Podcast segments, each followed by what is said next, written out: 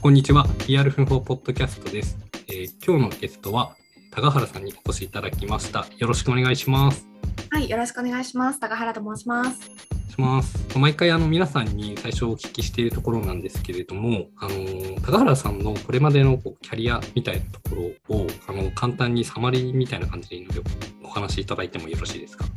はい、えーありがとうございます。そうですね、私は、えっ、と、まあ元広報の元をたどると、えっ、と、大学時代になるんですけれども、えっ、と、大学時代に、大学生時代に、えっ、と、メディアでインターンをしていて、で、そこで、あの、まあ、物事を伝えるだったりとか、インターネットの面白さみたいなのを教えていただいて、で、そのきっかけで、えっ、と、大学のミスコンテストに出場しました。うんでそこで、えっと、自分を見せていくっていう、まあ、自分をコンテンツ化してファンを作っていくっていうことがすごく面白くてそこから、まあ、広報という仕事だったりとか、まあ、当時うん SNS 運用が、まちょうど普及してきた頃だったので、まあ、そこに面白さを感じて、まあ、そういった仕事にいずれかつければいいかなと思っているような感じで、うんえー就職活動をして、えー初めからベンチャー企業にずっと勤めているという感じです。で、えっと、何社か転々として、今はフリーランスで独立をして、いくつかの会社さんをお手伝いさせていただいているんですけど、えっと、よく知っていただいているところで言うと、えっと、2C のサービスの音声メディアの Voicy というところで勤めていたりとか、うんえっと、最近だと、えっと、2B で、えー、サンゴ礁の再現を行っているイノカという会社の、えー、広報だったりをやっていて、まあ、そこでフォーブスの 30&30 に選んでいただいたりというところをお手伝いさせていただいております。ありがとうございます。とじゃもともとこう広報を目指すきっかけになったのはそのメディアのインターンがっていうところだったんですね。はい。うん、そうなんです。なんかもう。うんどういった経験をされてそこにこう興味が入っていったって感じだったんですか？なんか同じ事象でも、例えばタイトルの付け方で広がり方がぐっと変わったりとか、うんうんうんあとは、なんか、どういう発信をしていけばファンを作っていくのかみたいなうんところを、まあ、間近で体験してたからですかね。その後、そうです。よね。なんか、まあ、まずはこう自分の自己発信からみたいなところをやされてたと思うんですけれども、はい。あの自己発信、まあ、自己発信って結構僕も難しいなと思っているんですけど、なんかどういうところから始めて、どういうふうなことに気をつけてらっしゃったとかってあったりしますか？あありがとうございます。そうですね。個人の発信、なんかそのメディアで大学時代に学んだことを、うんえっと、ミスコンと生かすかみたいな話かなと思ってるんですけど、うんうんその話で言うと、えっとまあ、特に私、出身が滋賀なんですけど、自分をどう覚えてもらうかみたいな時に、うんその人と違うところをどう見せるかっていうのはすごく意識したように思います。で、広報活動でも多分言われると思うんですけど、なんかうん。何の独自性というか専門家になるかみたいなのって結構大事なのかなと思ってて、うん。当時はその私にとってそれが、まあ、都内のミスコンだったので、えっとまあ、都外からその地方にいた経験だったりとかそこの魅力を語ることが自分にとって一番の個人マイノリティでありうん。なんか個性であるということを認識して、まあ、そういう発信を発信していくようになったっていう経緯がありますね。はい。うんうんうんうん。えこう結構でもその県外あ県外っていうか、まあ、都都外からあのこう来られる学生とかもまあまあ行っているのかなとか思っていてとかその中でどういうこう個性を発信していくとそそこのポジションがこう築けていくみたいなのってあったりしました？うんそうですね、確かに、どうでしょうね。まあ、特に私の場合はその滋賀っていうなんていうんですかね土地柄うん。大阪とか京都に出ていく人が多かったので、やっぱはい、り都内で活躍してる滋賀の人みたいなのがあまりいなかった分、うん。えーとまあ、そこでやっていることだったりとか、うんうん。そこの魅力を語っていくことあとは、えっと、そこにた滋賀で例えば尖っている人たちと交流を持ってえっとその方たちにまた応援してもらうみたいな感じで徐々に広めていった感じですかね。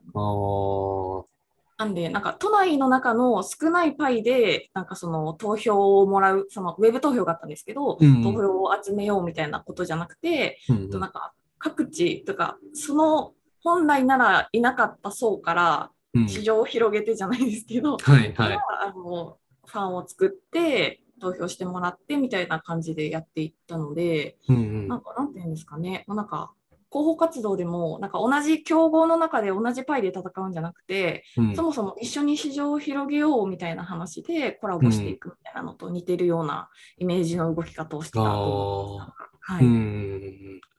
確かに、そう言われると、なんかすごいしっくりくる。あありがとうございます。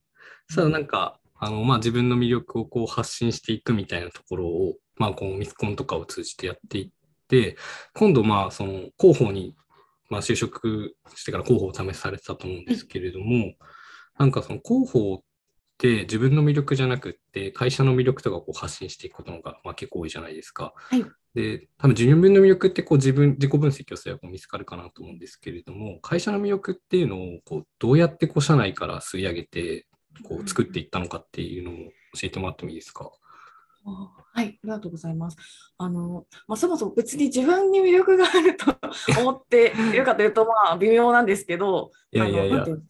どこに個性があるかみたいなのは、うん会社でも個人でもすごく意識して、えっと、吸い上げるようにしてたかなと思います。うんで誰だったかな誰かの言葉で、あの誰か広報さんの言葉なんですけど、うんなんかすごい印象に残ってるのが、えっとまあ、そのサービスの優位性みたいなところは誰でも真似をできるけど、うん。その人のストーリーとか思いは誰にも真似できないし、うん。えっと、奪えないみたいなところを誰かがおっしゃってたのがすごく印象的で覚えてるんですね。うん。で、なんかそれって結局誰がやるかが大事なのかなと思っているので、私の場合は特にベンチャーでやらせていただく機会が多い分、代表の思いに触れる機会が多いので、うん。まあそこでなんかあの、なんであなたがやるのか、それがその業界にとってどういうインパクトを与えるのかっていうところは、あの、根掘り葉掘り聞かせていただいて、うん。まあそこから、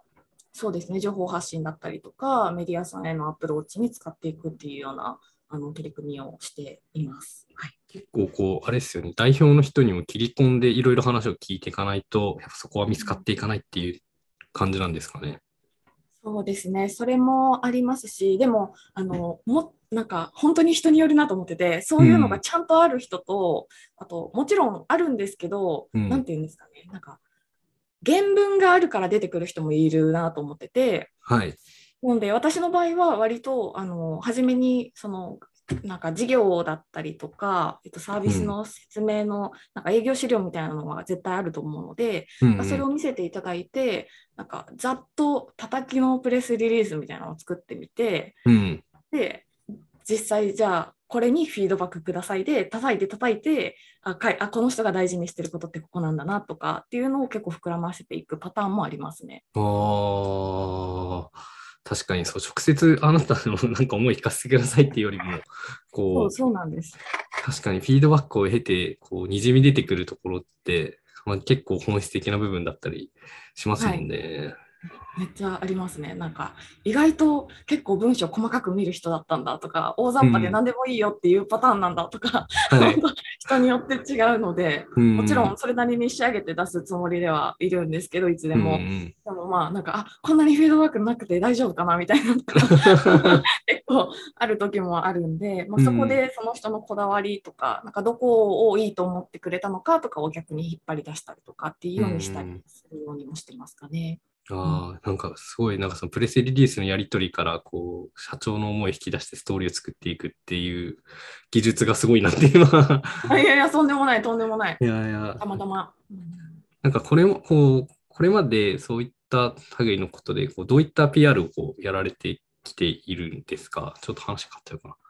あ全然です、はいえっと。そうですねあの。私がやらせてもらってるのは、基本的には本当にベンチャーのもう広報、これから立ち上げて力入れていきたいぜみたいな時にうん。声をかけていただけることが多いので、うんやはりあの、まあ、コーポレートの PR だったりとか、サービスの PR をやりたいっていうのが大前提にあるんですけど、うんうん結局話を突き詰めていくと多分その業界の理解自体を得ないとそんない意味ないよねというかはい。あのサービスの紹介されて終わるよねみたいな話が結構多いので、うんまあ、業界啓蒙みたいなことはうんやらせていただいているかなと思いますね。うんうんうんうん。業界啓蒙みたいな、まあすごい、なんか僕もスタートアップにもいるので大事だなと思っているんですけど、こう、こういろんなオープンソースを集めてやるのか、それともこう、いろんな企業さんと組んでやっていくのかっていうと、どっちになるんですかね？あえっと、私はどっちかというと前者の方が多いですかね。ね。オープンソース集めていくのと、あとは、えっと、まあ、ブランド作っていくのって広報活動だけじゃないじゃないですか。もうよくご存知だと思うんですけど。いえいえ。なので、なんかその営業文書、営業のなんかメールの叩きだったりとか、うん。CS のやり取りみたいなとこもたまにちょっと細かく見せていただいて、うんうん一緒にその営業先の人もファンにしようとか、うん。採用候補者の方でお見送りする方の方もまたを受けたいとか応援しようって思ってもらえるようにしようとか、うんまあそういう動きは比較的やっているような気がしますね。おー結構こうフリー、今とかフリーランスとかだと思うんですけど、うんなんか結構フリーランスって、なんですかね、あの会社の広報の全体のディレクションだけするみたいな方もいら結構いらっしゃるかなと思うんですけど、いますね。そうじゃなくって、結構深く入り込んで、会社の中、ズバッズバズバ見ている感じですよね。そうですね、そうやらせていただける機会が多いですね。なんか私、そういう意味で言うと、メディアキャラバン自体は別にめっちゃ得意ではないんですよ。うんうん。で、上には上がいると思ってて、は PR い。会社の人たちやっぱすごいですし、うんうん。私はあくまで事業会社の立ち上げの経験を生かして、あのメディアとのリレーションがあるだけなので、うんうん。なんかそこよりは、そうやってなんかどうやって立ち上げていくかとか、はい全員で広報パーソンになるにはどうしたらいいかみたいな動き方をしてるように思います、多分。ああ、確かにはい、こう、そう、いろんなところの人たちのこうメッセージとか見ていくと、やっぱみんな広報パーソンに確かになっていきますね。そうですよね。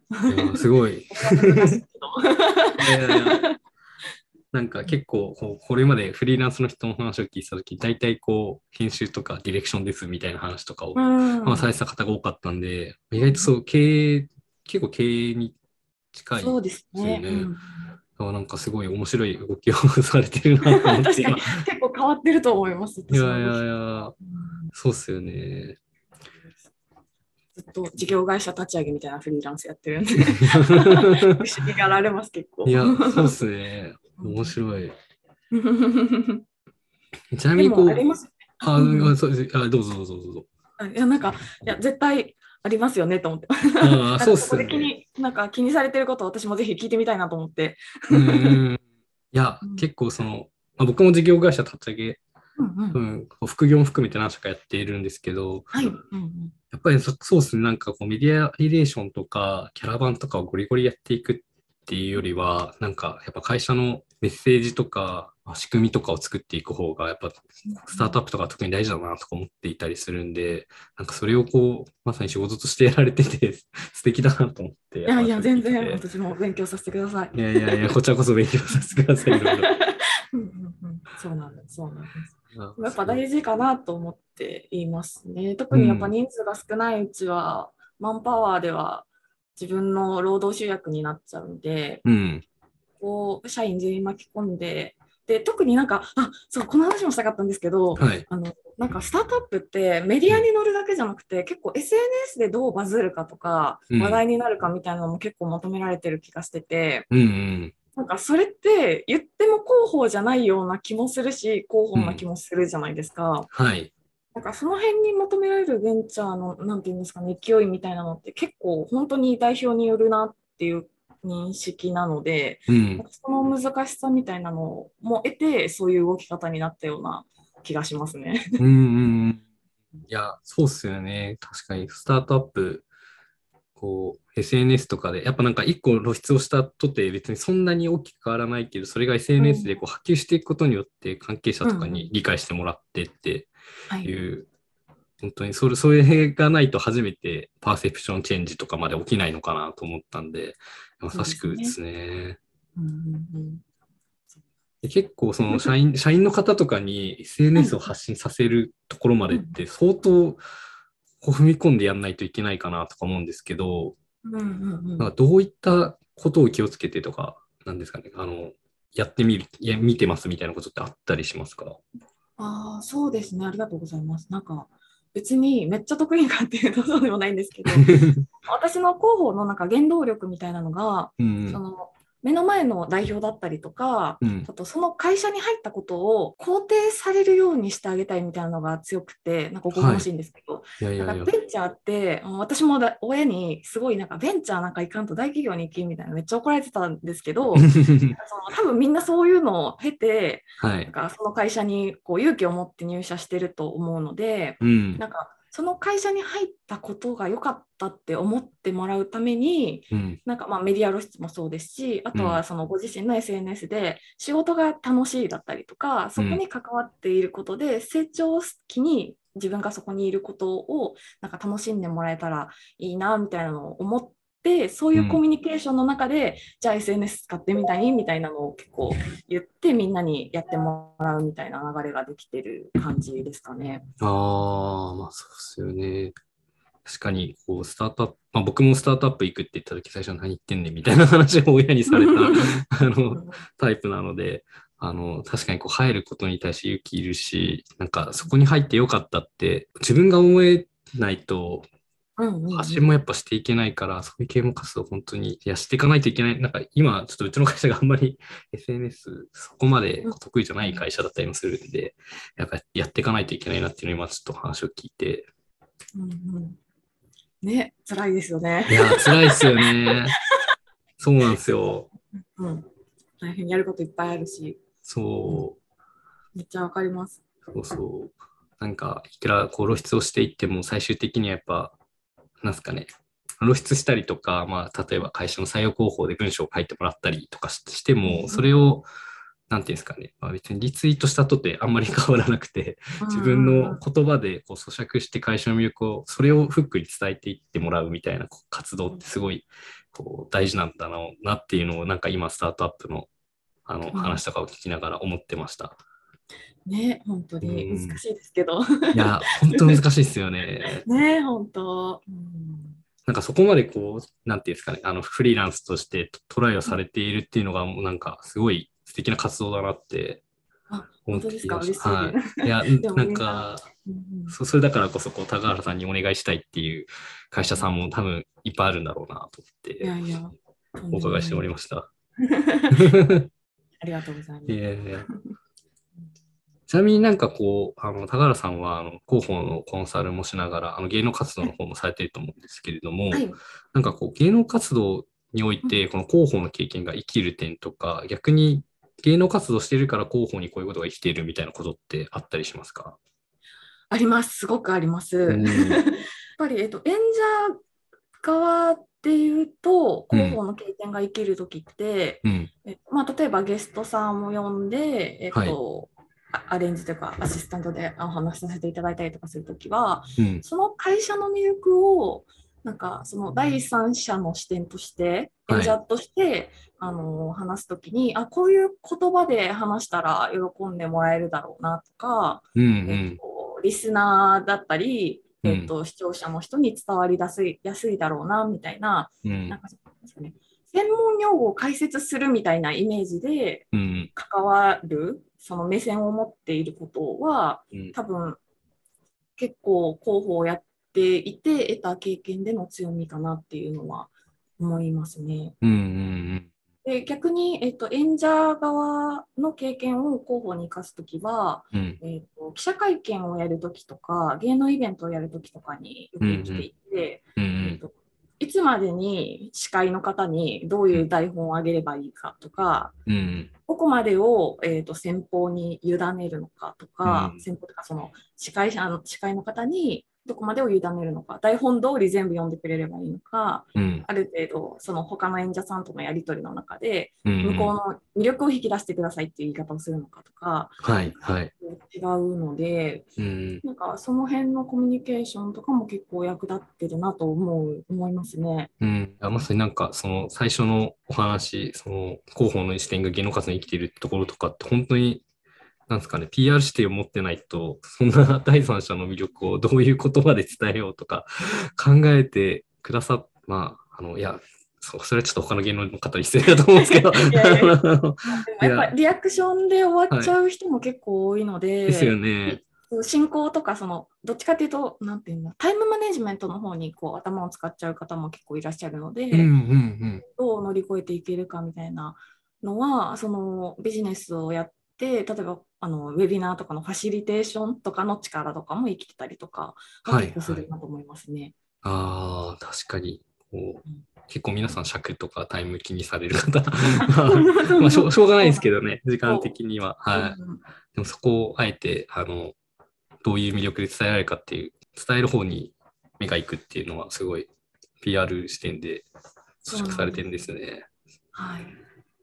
素晴らしいな。なんかいや全然でもなんか最近行った芸能イベントで私、はい取材側で行ったんですけどメディアの取材側で行ったんですけど、はい。なんか入り口であのオペレーションミスではい。なんかその目隠しを渡す予定だったんですけどはい。その目隠しをもらってなくてそのまま入ったんですよ。はい。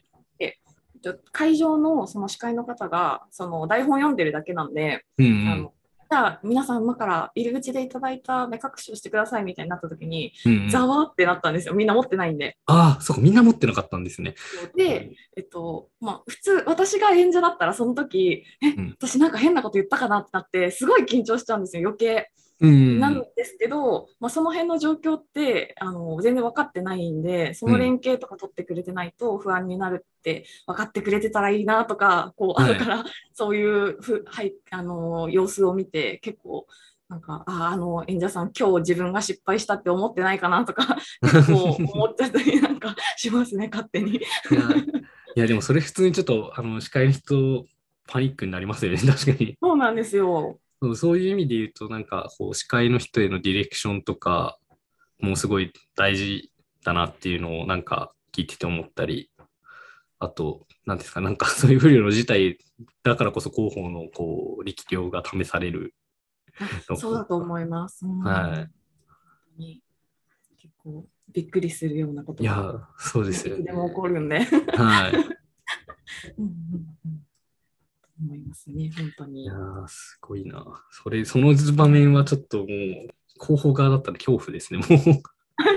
そうなんですよ、本当に。ね ねまあ、配り直してとかもあるんですけどね。うんあと、その時は芸能イベントだったんですけど、はい。あの出演者の方に多分事前にこういうこと聞きますよって言って渡しているはずなんですけど、うん。まあマネージャーさんからなのか、えー、と PR 会社さんからなのかその演者さんに多分直接伝わってないか、あんまりなんかその場だしのぎでいいやと思われてたのかもしれないんですけど、うん。あのあんまり集中されてなくて司会の方が聞いたことを忘れちゃうとかあるんですよ。はいでもう一回言ってくださいみたいな言うんですよね、その大物俳優さんとかが。はい。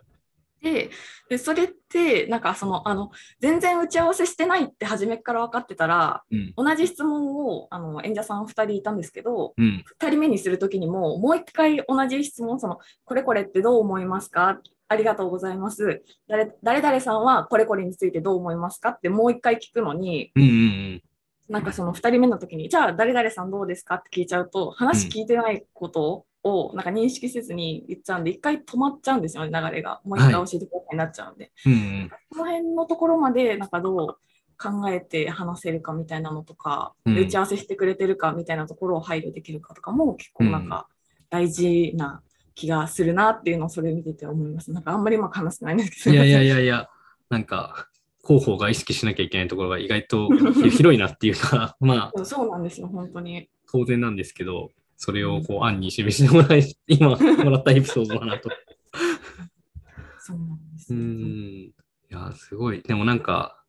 本当にいろんな立場で、こう、まあメディアの立場でも、こう、いろいろお仕事されたりとかもするんで、かなりいろんな視点を持ってるんで、こう、広報の気づきが全然 幅が広くてすごいなっていうのを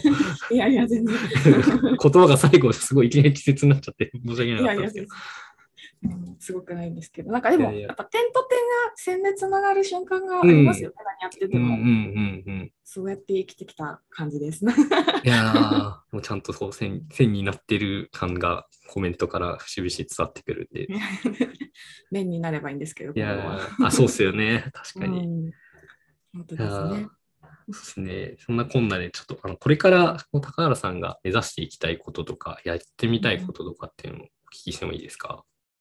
はい、そうですね。ありがとうございます。私は、あの、ささっきのお話にもあったんですけど、うんなんか、人をエンパワーメントする力が候補にあると思っているので、うん。そのつながりとか、その魅力を伝えることで、なんか社会をより良くしていくっていうところに力を使いたいなっていうのは、すごく思っています。うーん。あのそれは、こう、広報としてもそうですし、他の仕事でも同じくみたいな。そうですね、本当に、なんかやっぱり、なんて言うんでしょう、なんか人とかうん。個人が次のステージに進むのに、うん。人とのつながりって切っても切れない、なんか運要素というか、あると思うで、それをなんかより良い連鎖につなげられるような、なんかお手伝いができればいいかなっていうのはすごく思ってますね。ああ、じゃあそういう意味で言うと、これまでやってた仕事だけじゃないところにもしかしたらチャレンジしていくみたいな。そうかもしれないですね、もしかしたら。うんうんいやなんか軸がそこにあるから、こう、うん広報としてもなんかもっといろんな人をこう助けていったりとか、もしかしたらされるのかなと思って。うんうん確かに確かにうん。頑張ります。いやいやいやいや、面白い。なんか、やっぱこう、いろんな活動されてるからこそ見えてる視点なんだろうなっていうのを思いながら今聞いてましいやいや、全然ですけど。た。いやーうんあでも世の中の広報さんみんなすごいなと思って、いつも 泣きながら仕事してます。本当に。同じくですよ。ね本当、皆さん、なんか勉強熱心だし、うん。横のつながりも大事にされてるんで、人柄もいいですしう、ん。学ぶこと多いなっていつも思いますね。いや、本そうっすよね。なんでこんな勉強熱心なのこの人たちって、いつも思いながら。当本当にそうです。うん、逆になんかあるんですか、はいこれからどうされていきたいとか、このポッドキャストでもそうですし、ああ、そうですね。このポッドキャスト自体は、もうなんかどちらかっていうと、なんか始めた理由が、あの、うん僕がなんか、せっかく PR 奮法に1000人ぐらいいるのに、こう誰とどう接していいか分かんなかったんで、なんか、とりあえず接する機会を作りたいなと思って始めたんで、うんうんうん。あの、引き続きいろんな人の話を聞いてみたいなっていうのと、まあ、ここのポッドキャストに関してはもうそれぐらいしか目標がないんですけど、いやいやあの別に有名にしたいとかそういうのは一切なくって、あの、それぐらいで、まあ、できればなんか、まあ僕もこう今10人ぐらいお話を聞いてきたんですけど、あの、なんていうんですかね、あの仕事とかで話してるわけじゃないんで、結構あのフランクにいろんなことをお話聞きたりとか、自分のし、なんですかね、このポッドキャストにあんまりゴールがないのが逆によくって、自分の興味のあることとか、にも本当に課題を持っていることとかを普通に率直に結構質問していたりするんで、うんうんうん。あの、なんか僕以外の方とかが喋っていただくとかでも、なんか全然いいのかなと思っていて、なんかうん、どちらかっていうと、このポッドキャストを、なんか、こう、広報の人が聞きたい広報の人の話を聞けるプラットフォームになってくれたらいいなとか思っているっていうぐらいですね。うん確かになんか広報のエコシステム醸成できる場みたいになってるとすごい素敵ですよね。ですよね。いや、まさに本当、そうなんですよ。ただまだちょっとあの、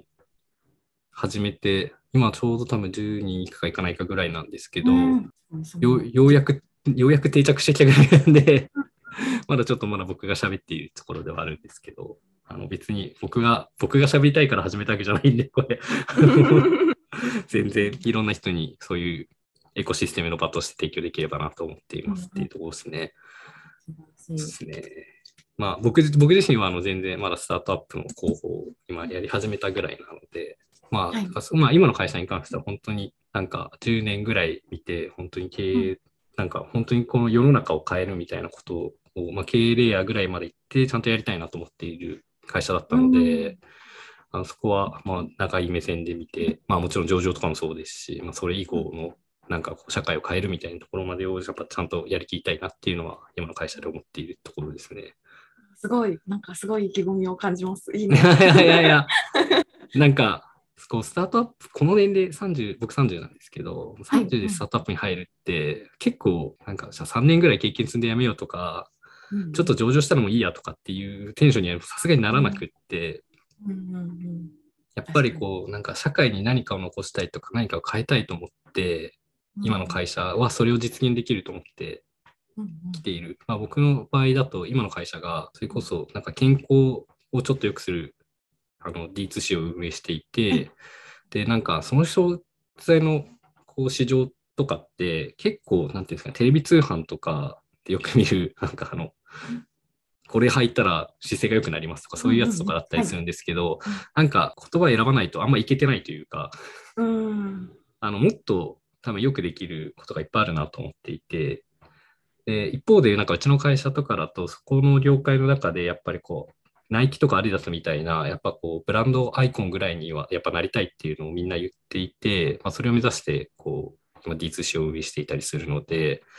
それはなんか、僕個人的にも実現したいなって思った世界観だったんで、まだまだ道が遠すぎるんですけど、すごい。でも一歩目をそうですね。なんで、るんではい。ただ多分、じゃあ、あと何年かして上場ししましたみたいなことがあっても、多分あんまやめるつもりもないっていう、うん。うんうん、なんか目指してるところがそこじゃないからっていうのもあると思うんですけど。ななんんかそういう言葉を聞いたら経営陣すごい心強く感じそうで羨ましいです。いやいやいや、もうなんか、そうっすね。前前職の僕、ベンチャーとかだったんで、はいで前職とかはまあもう上場した瞬間に、もう割ともうゴールしちゃった感が出ちゃって、うーん。まあなんか、それは一個いい経上場するっていう経験を積みたいからその会社に行ったっていうのがあって、まあそれを達成したからっていうね、あのだけなんで、あの別にその会社での、まあ自分の役割はそこまでだったっていうだけの話だったんで、まあそれは20代だった方もそれができたんですけど、30代でちょっとさすがにそういうテンションには今のところなってないっていう感じっていうだけですね。うーんはい。なんかいい、ですね。なんか視野が広がって、いやいや、ステップに進まれてる感じが。そう、そう言っていただけるとありがたいです。いや私ももうめちゃくちゃだったんで。えー、そんなことないじゃないですか。めちゃくちゃだった。めちゃくちゃ尖り散らかしてたんで。いやいやいやいやいや、そうなんですか。そうですよ、本当に。いやいや、もう全然、あの、もう皆さん、もうこう高尚な思いと勤勉な態度を、とこれあいろんなところでこう見せられてるんで、うんまあそれをもう参考にしつつ、なんか自分の糧にしつつで、もうひたすら自分も、ね自分のケツを叩くしかないっていう感じで、今頑張ってやってますっていう。本当ですね、本当に。まあ、頑張っていきましょう。はい本当に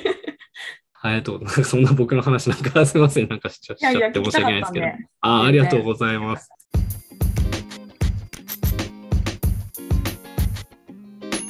じゃあちょっとあの最後になるんですけど、あの、はい一応ポッドキャストがテレフォンショッキング型の形式になっていて、あの気になる広報さんとか、あの話を聞いてみたい広報さんをあのご指名いただきたいなと思っているんですよ。なるほど。はい。で、まあ、1名ないしは2名ぐらいかなと思っていて、